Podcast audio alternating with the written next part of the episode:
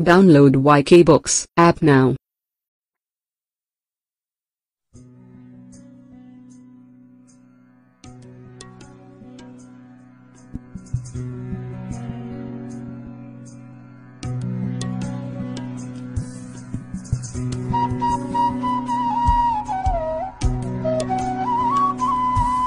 मैं एक गहरा कुआं हूं इस जमीन पर बेशुमार लड़के लड़कियों के लिए कि उनकी प्यास बुझाता रहूँ?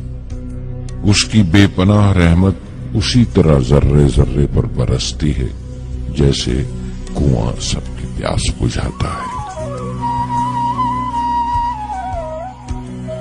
इतनी सी कहानी है मेरी। जैनुलाब्दीन और आशियम्मा के बेटे की कहानी। उस लड़के की कहानी जो अखबारें बेचकर अपने भाई की मदद करता था। उस शागिर्द की कहानी जिसकी परवरिश शिव सुब्रमण्य आयर और अय्यदुराई सोलोमन ने की। उस विद्यार्थी की कहानी जिसे पंडले मास्टर ने तालीम दी एम जी के मैनन और प्रोफेसर सारा भाई ने इंजीनियर की पहचान दी, जो नाकामियों और मुश्किलों में पलकर साइंसदान बना। और उस रहनुमा की कहानी, जिसके साथ चलने वाले बेशुमार, काबिल और हुनरमंद लोगों की टीम थी।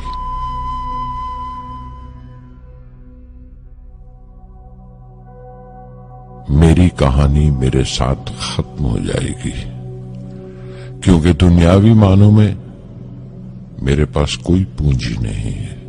मैंने कुछ हासिल नहीं किया, जमा नहीं किया, मेरे पास कुछ नहीं। और कोई नहीं, न बेटा, न बेटी, न परिवार। मैं दूसरों के लिए मिसाल नहीं बनना चाहता, लेकिन शायद कुछ पढ़ने वालों को प्रेरणा मिले कि अंतिम सुख रूह और आत्मा की तस्कीन है। खुदा की रहमत उनकी वरासत है। मेरे परदादा अबुल, मेरे दादा फकीर और मेरे वालिद जैनुल आबदीन का खानदानी सिलसिला अब्दुल कलाम पर खत्म हो जाएगा। लेकिन खुदा की रहमत कभी खत्म नहीं होगी, क्योंकि वो अमर है, लाफानी है।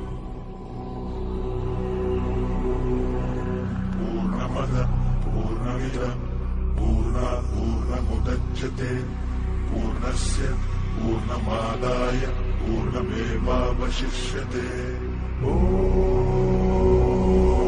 पूर्णमदः पूर्णमिदम् पूर्णात् पूर्णमुदच्यते पूर्णस्य पूर्णमादाय पूर्णमेवावशिष्यते। पूर्णमदः पूर्णमिदम् पूर्णात् पूर्णमुदच्यते पूर्णस्य पूर्णमादाय पूर्णमेवावशिष्यते। पूर्णमदः पूर्णमिदम् पूर्णात् पूर्णस्य पूर्णमादाय पूर्णमेवावशिष्यते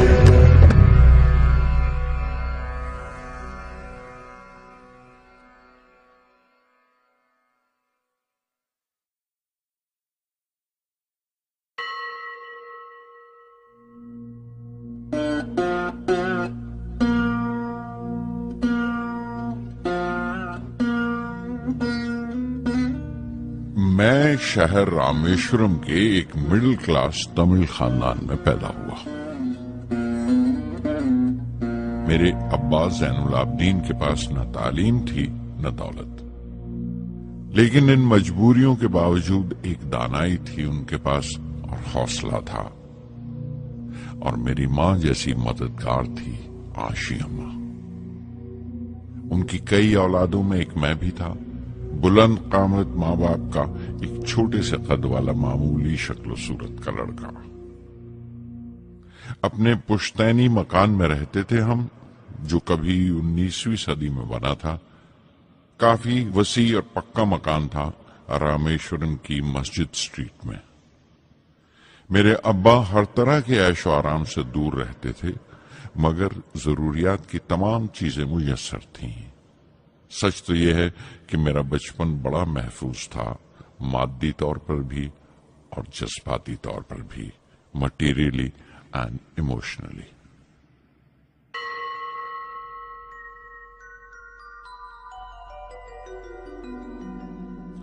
रामेश्वरम का मशहूर शिव मंदिर हमारे घर से सिर्फ़ 10 मिनट की दूरी पर था।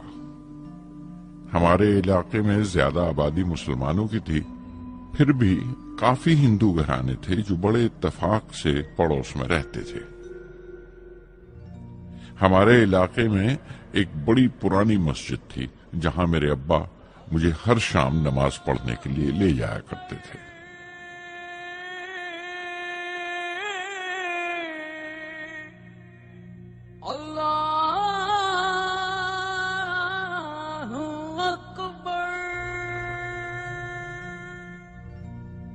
रामेश्वरम मंदिर के बड़े पुरोहित पक्षी लक्ष्मण शास्त्री मेरे अब्बा के पक्के दोस्त थे। मेरी बचपन की यादों में आंकी हुई एक याद ये भी थी कि अपने अपने रवायती लिबास में बैठे हुए वो दोनों कैसे रूहानी मसलों पर देर देर तक बातें करते रहते थे। मेरे अब्बा मुश्किल से मुश्किल रूहानी मामलों को भी तमिल की आम जबान में बयान कर लिया करते थे। एक बार मुझसे कहा था, जब आफत आए तो आफत की वजह समझने की कोशिश करो। मुश्किलें हमेशा खुद को परखने का मौका देती हैं।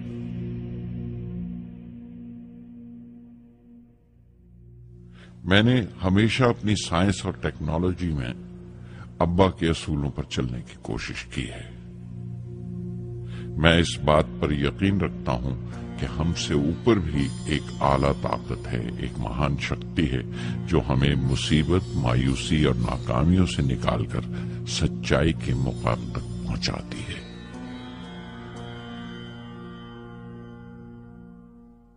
मैं करीब छह बरस का था जब अब्बा ने एक लकड़ी की कश्ती बनाने का फैसला किया। जिसमें वो यात्रियों को रामेश्वरम से धनुषकुड़ी का दौरा करा सकें। ले जाएँ और वापस ले आए। वो समंदर के साहिल पर लकड़ियाँ बिछाकर कश्ती का काम किया करते थे। एक और हमारे रिश्तेदार के साथ, अहमद जलालुद्दीन। बाद में उनका निकाह मेरी आपा जोहरा के साथ हुआ। अहमद जलालुद्दीन हालाँकि मुझसे पंद्रह साल बड़े थे फिर भी हमारी दोस्ती आपस में जम गई थी। हम दोनों हर शाम लंबी सैर को निकल जाया करते थे। मस्जिद गली से निकलकर हमारा पहला पड़ाव शिव मंदिर हुआ करता था, जिसके गिर्द हम उतनी ही श्रद्धा से परिक्रमा करते थे जिस श्रद्धा से बाहर से आए हुए यात्री। जलालुद्दीन ज़्यादा पढ़ लिख नहीं सके उनके घर के हालात की वजह से। लेकिन मैं जिस जमाने की बात कर रहा हूँ, उन दिनों हमारे इलाके में सिर्फ़ वही एक शख्स था जो अंग्रेज़ी लिखना जानता था। जलालुद्दीन हमेशा तालीम याफ्ता, पढ़े लिखे लोगों के बारे में बातें करते थे। साइंस की इजाद मेडिसिन और उस वक्त के लिटरेचर का ज़िक्र किया करते थे।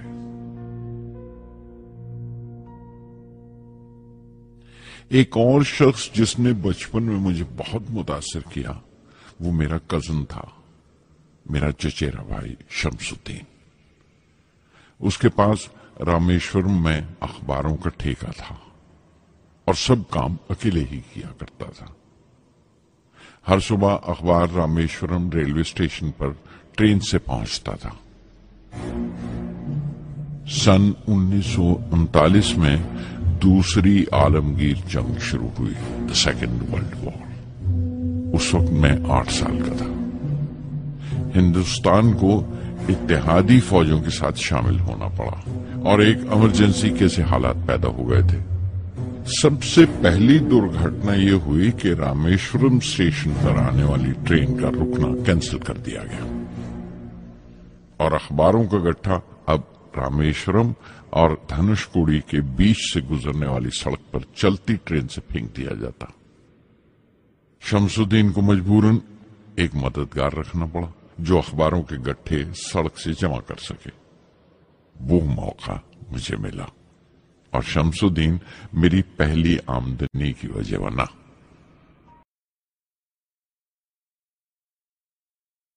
इस किताब को पूरा सुनने के लिए आज ही Y K books app download करें download Y K books app now.